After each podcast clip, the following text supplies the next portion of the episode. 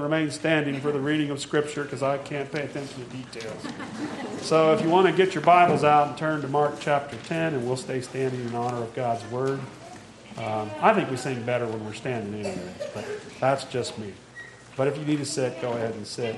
Mark uh, chapter 10 um, will be our text. We'll focus in on verse 45, but uh, and I'll also read from 2 Samuel. That's my custom to read from both testaments of Scripture. Mark chapter 10, and we'll start there, verse 32. And they were on the road going up to Jerusalem, and Jesus was walking ahead of them. And they were amazed, and those who followed were afraid. And taking the twelve again, he began to tell them what was to happen to him, saying, See, we are going up to Jerusalem, and the Son of Man will be delivered over to the chief priests and the scribes, and they will condemn him to death and deliver him over to the Gentiles. And they will mock him and spit on him and flog him and kill him, and after three days he will rise. And James and John, the sons of Zebedee, came up to him and said to him, Teacher, we want you to do for us whatever we ask of you. And he said to them, What do you want me to do for you? And they said to him, Grant us to sit one at your right hand and one at your left in your glory. Jesus said to them, You do not know what you are asking. Are you able to drink the cup that I drink, or to be baptized with the baptism with which I am baptized? And they said to him, We are able. And Jesus said to them, The cup that I drink, you will drink, and with the baptism with which I am baptized, you will be baptized. But to sit at my right hand or at my left is not mine to grant, but it is for those for whom it has been prepared. And when the ten heard it, they began to be indignant at James and John. And Jesus called to them, and called them to him and said to them, You know that those who are considered rulers of the Gentiles lord it over them, and their great ones exercise authority over them. But it shall not be so among you. But whoever would be great among you must be your servant, and whoever would be first among you must be slave of all. For even the Son of Man came not to be served, but to serve, and to give his life as a ransom for many. And then over in 2 Samuel 24, you're probably familiar with this passage. David was judged because of his census that he took without God's direction, and uh, God judged him for it because of his pride. And then he stayed the judgment and tells David here in our passage in 2 Samuel 24 to build an altar. And it says in verse 18, And Gad came that day to David and said to him, Go up raise an altar to the Lord on the threshing floor of Araunah the Jebusite. So David went up at Gad's word as the Lord commanded, and when Araunah looked down, he saw the king and his servants coming on toward him, and Araunah went out and paid homage to the king with his face to the ground. And he said, Why has my lord the king come to his servant? And David said, To buy the threshing floor from you, in order to build an altar to the Lord, that the plague may be averted from the people. And then Araunah said to David, Let my lord the king take and offer up what seems good to him. Here are the oxen for the burnt offering, and the threshing sledges, and the yokes of oxen for the wood. All this, O king, Araunah gives to the king, and Araunah said to the king, May the Lord your God accept you. But the king said to Araunah, No, but I will buy it from you for a price. I will not offer burnt offerings to the Lord my God that cost me nothing. So David bought the threshing floor and the oxen for fifty shekels of silver and David built there an altar to the Lord and offered burnt offerings and peace offerings. And so the Lord responded to the plea for the land, and the plague was averted from Israel. Let's pray. Thank you, Lord, for the opportunity to come and hear your word tonight and to worship together. Bless your word now. We know that uh, it is your holy word, and we know we need your spirit to work in our hearts. So bless the preaching of your word now in Jesus' name. Amen. Go ahead be seated. So I want to zero in on that last verse from Mark, but uh, before we get there, um, I want to thank the elders for the opportunity to preach uh, and come minister to you tonight. Um, this verse in Mark's Gospel, 1045, has a special place in my own heart and mind uh, where Jesus says, For even the Son of Man came not to be served, but to serve and to give his life as a ransom for many. Uh, a long time ago, 1986. Some of you were not even in existence yet, right? But this man here was uh, just graduated high school And God called me to Himself, and I became a Christian. And immediately after that, uh, one of the things within the next six months or so, I was in a little group study with uh, some college kids from the church where I was saved. And we went through this book by a pastor that some of you have probably heard of named Chuck Swindoll. And he had written a book called Improving Your Serve. Now it's an old, I don't know what, maybe it's remade as some other title, but the book was basically an exposition of this verse, Mark 10 45. How can we improve our service of Christ? Um, with a play on words there, which I liked anyways. But Swindoll is, uh, you know, was amazing for me as a new Christian because I'd never heard any of this stuff. And I needed to know how to serve Christ. You know, it doesn't come natural to us to serve Christ. And we see that here in our passage. Uh, we see uh, that it's not natural.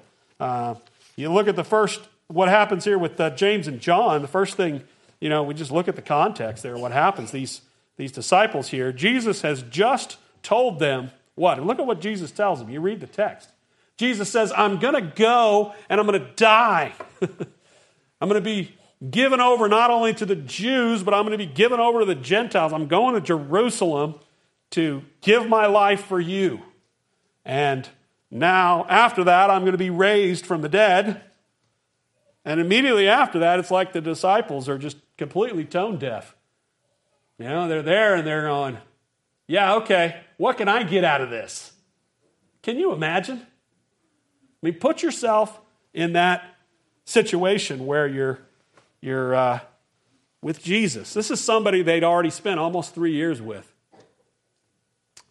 They know him, he knows them.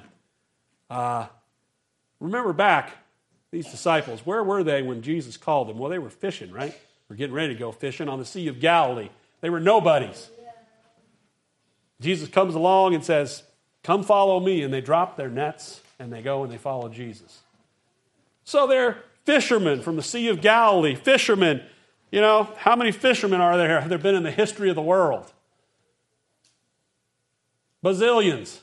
It's a no name job. It's called catching fish so you can live, so you can eat. Farmers. These are, these are people without a name, unrecognizable, would have been in the dustbin of history. We'd have never heard of him.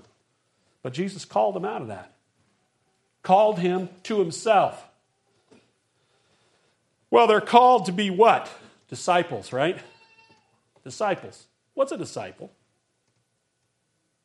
What is that? Well, a disciple is somebody who follows someone else with some discipline and with the idea that you would become like the person that you're following. That's what a disciple is, essentially. So you would think that they would be paying attention to what Jesus has just said. Maybe what Jesus said he's going to do, they might have to follow suit in some manner or form. And maybe, if they're paying attention, maybe they should be thinking, huh, that's not an easy thing to face. I mean, he just said he was going to be turned over to the Gentiles that he's going to be crucified, that he's going to die, that all these terrible things are going to happen to him, and he's bound for Jerusalem. Maybe we want to just come along and say, Are you all right, dude? I don't know. In my ministry as a chaplain, if somebody comes to me and says, My mom just died and I lost my brothers and sisters in a tragic car accident, I might want to sit and just go, Hold on a minute. How are you doing with all that? Right? Wouldn't, wouldn't you think that would be what they would do? But their problem is this is why I say it's a prayer problem. They're not really listening to what Jesus is saying with an idea of what he's really saying. They're listening for an angle for themselves. This is what I'm talking about service, right? Who are they ultimately serving? They want to serve themselves. I, I love the irony here when they say to him, uh, Teacher, we want you to do whatever we ask of you right? Teacher, Lord, we want you to do what we whatever we ask of you. Who are they saying is Lord? Themselves or Jesus? You see how he's the teacher, he's the Lord, but they're saying, I, we want you to do what we. I mean, I was a teacher once, and uh, if a student ever said, hey, I want you to sit down and we're, I'm going to run the class today, I'd be like, yeah, no, we're not doing that. You know, I've been around enough middle schoolers to know what that's going to turn into. No, that would be crazy, wouldn't it? Now, I know that happens sometimes. I'm, my wife's giving me the glare back there. Sometimes it can happen at homeschool. but teachers teach, right? The Lord is the Lord. We're not the Lord. In fact, this is kind of the root, if this is the name it and claim it movement, isn't it? Do what we say, God. Isn't that what Adam essentially thought too, right? We, we want to go our own way. We want you to be our servant. You made us for us, and now we're going to declare that we're your, we're, we're, you're here to serve us. That's not the way it should work, though. The disciple, we are the disciples. Okay? Jesus is the master. So they had prayer problems. They had prayer problems because they weren't listening. Now, I want to, my challenge to you as you're thinking through this is in your prayer, have you ever considered that maybe listening to what God wants of you and what God's saying to you is just as important, if not more so, than asking God for stuff? I don't think that ever came into their mind that maybe we should listen to what Jesus is saying. He says he's going to have to suffer. He's going to suffer and then he's going to be raised from the dead. Uh, what is this suffering bit? They weren't listening. Now, there's a difference, right, between hearing the words and actually listening.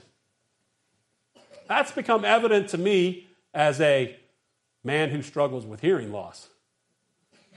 I might hear the words, but am I hearing what you're really saying? Am I paying attention to the context?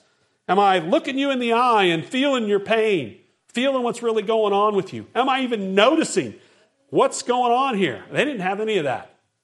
They didn't have any of that. And I, I think when we're serving God and we're not listening, that's a problem with our service. And I don't think it's just with God, it also impacts our relationships. So we'll talk about this second point for a minute, but, but think about listening in your relationships. Failure to listen. How's that work? How's that work? How's that work in your family? When I am not listening to my wife, I might be hearing the words, but I'm not paying attention to what she's really telling me. One time, I'll give you a funny story about that, okay? So, this is how listening can have a negative impact on your relationships, but or not listening. So, we were teaching together, and uh, we taught right down the hall. We, I taught second grade, and I taught fifth grade. And I had 10 year olds, and she had, you know, seven, eight year olds. And we both met in the hallway during a, during a break. The kids were on a break in their classroom, so it was just us. And we were, you know, talking right in the middle of the hallway there, and she looked at me and she goes, Honey, you need to brush your teeth. Your breath smells terrible. I drink a lot of coffee. I got bad breath, right? But me, being a young man, I was like, yeah, really, my breath can't be that bad. So I grabbed her, held her by her shoulders, and I said, oh, really? And I went, right in her face, right? And she's like, yuck, get that out of my face. Well, the joke was on me because the other second grade teacher came walking down the hall and she got about 10 or 12 feet past us and she looked around and she goes, Did some kindergartner poop his pants in the hallway here? And I went, My breath is really bad. And I looked at Krista and I said, Why didn't you tell me? Right? And she's like, I did. I did tell you.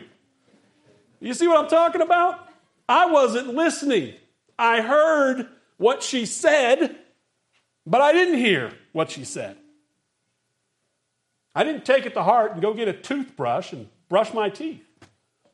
The joke was on me. I wonder in our home lives how just listening a little more might impact our marriages. Instead of just reacting with anger, maybe asking some more questions like maybe they could have with Jesus. Jesus, how are you doing? Jesus, that's pretty heavy. How can we help you with what you're about to go through? How can we pray for you? How can we support you? How can we love you? Instead of, what's in it for me?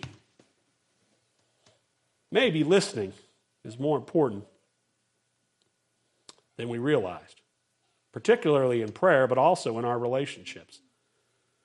Think about how listening uh, and I found this in my counseling of couples throughout the Navy. It's so important. Um, it's the unspoken things, right? The unspoken things, the, the, the, the, the way people's expressions. You know, sometimes people say things, but you look on their face and you're like, that is powerful. There's something going on inside there. We got to open our eyes. And we got to be saying, I'm thinking about others and not just myself. So, what we're talking about here is selfless service. Selfless service. We're talking about putting the needs of others ahead of ourselves. So, look over at Philippians 2, or you can just hear me read it. But I think Philippians 2 is an incredible commentary on this passage. Philippians chapter 2 is one of those passages that we love to read, but we just don't like to do it. The apostle says here So if there is any encouragement in Christ, any comfort from love, any participation in the Spirit, any affection and sympathy, complete my joy by being of the same mind, having the same love, being in full accord and of one mind. Do nothing from selfish ambition or conceit, but in humility count others more significant than yourselves. Let each of you look not only to his own interests, but also to the interests of others. Have this mind among yourselves, which is yours in Christ Jesus, who, though he was in the form of God, did not count equality with God as a thing to be grasped, but emptied himself by taking the form of a servant, being born in the likeness of men. And being found in human form, he humbled himself by becoming obedient to the point of death, even death on a cross. Therefore, God has highly exalted him and bestowed on him the name that is above every name, so that the name of Jesus every knee should bow in heaven and on earth and under the earth, and every tongue confess that Jesus Christ is the Lord to the glory of God the Father. What is the apostle saying there? The path to greatness lies not in promoting ourselves, but in promoting others. The path to greatness lies in promoting Christ first and laying down our own desires, our own needs, and thinking of Christ first and thinking of others second. The past couple of weeks, I've been in Newport, Rhode Island at the Chaplain Corps Advanced Course. I've had a lot of time to reflect on service. We talked about that. The, the theme of the week, which is a, a theme of the Chaplain Corps, is called to serve. What does it mean to serve? Who are we serving? See, service is about meaning, is about purpose. What is our purpose? Well, the catechism answer is pretty easy, isn't it? Westminster Confession of Faith. What is the chief end of man? To glorify God and enjoy Him forever. What is your purpose? What is your meaning? Is it all about you, like the sons of Zebedee here, the sons of thunder? Are you looking to get ahead? Or are you looking to put Christ first in all things? Are you looking to follow His example? And that example, Jesus reminds them, they're going to follow his, his example. It's going to involve suffering, as he points out in verses 38 and 39. He says, You don't know what you're asking, but you're going to drink the cup that I drink and be baptized with the baptism with which I'm baptized. What is Jesus talking about there? He's not talking about water baptism, not talking about getting a sip of water. He's saying you're going to drink the, the, the, the judgment that's going to come upon you, the suffering, because the idea of drinking the cup there of the Old Testament, you drink the cup, it fills up with wrath, and you drink it. It's like a poison. It it burns your soul. And so when Jesus goes to the cross, he's drinking the cup of God's wrath. He's taking it upon himself. And he's saying, You're going to suffer. Not in the same way that I'm suffering, because yours is not substitutionary like mine is, but you will suffer. You will have to be baptized. You'll have to endure this trial. You're going to do that. But the crown that comes and the places of honor, those are not mine to give. They're God the Father's to give. So, as servants of Christ, here. If we are following Christ, we got to know there's going to be some suffering.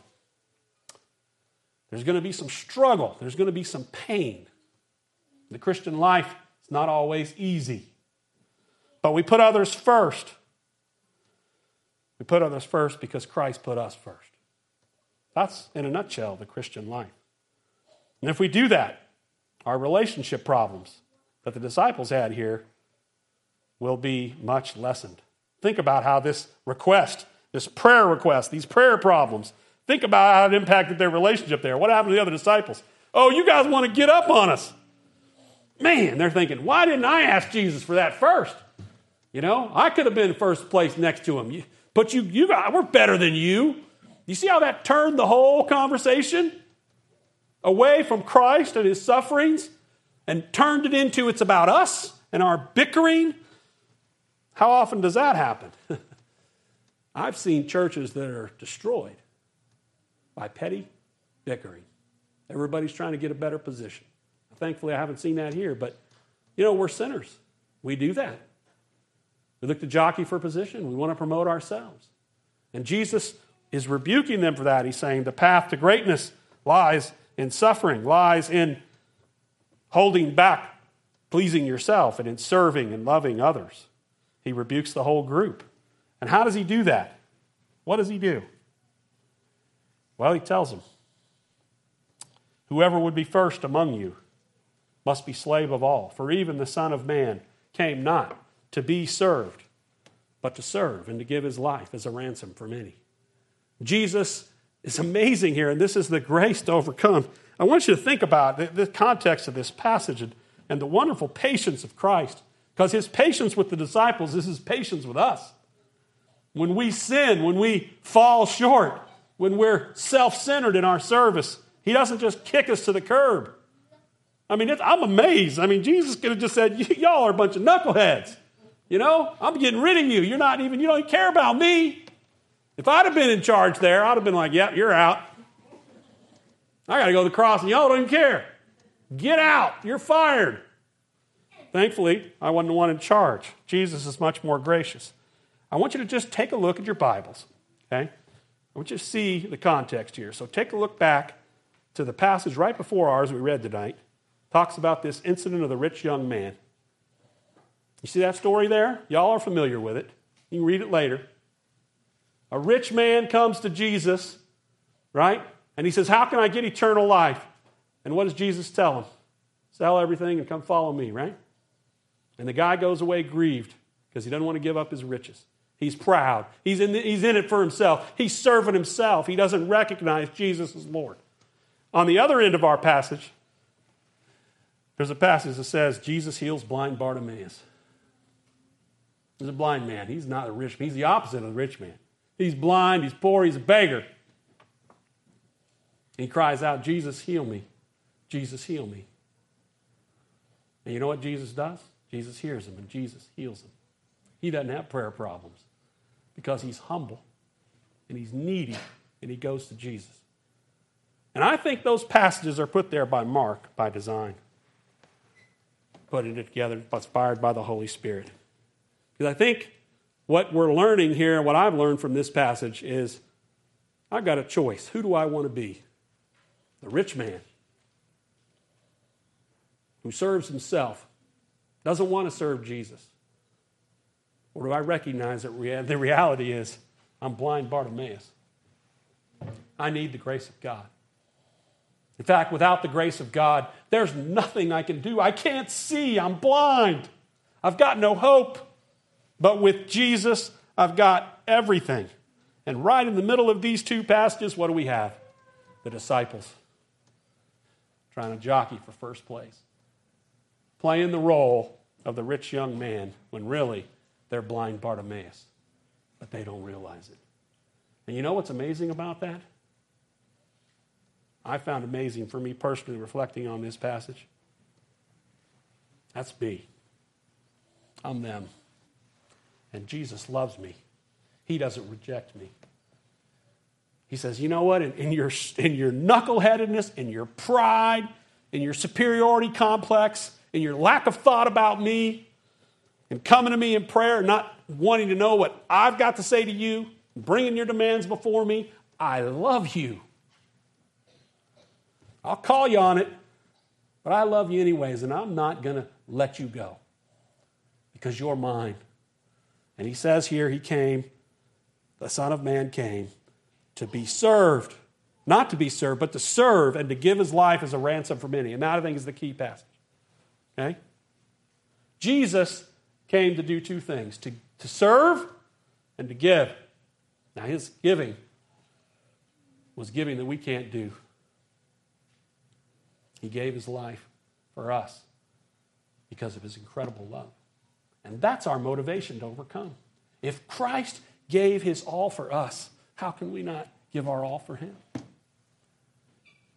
And if Christ came to serve and to give, then maybe we ought to reflect on how we can serve and how we can give.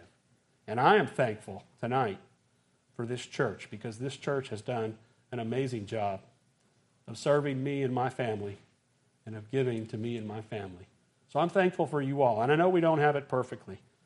But tonight, I just want us to reflect on the goodness of God in our lives. Jesus came not to be served, but to serve and to give his life as a ransom for many.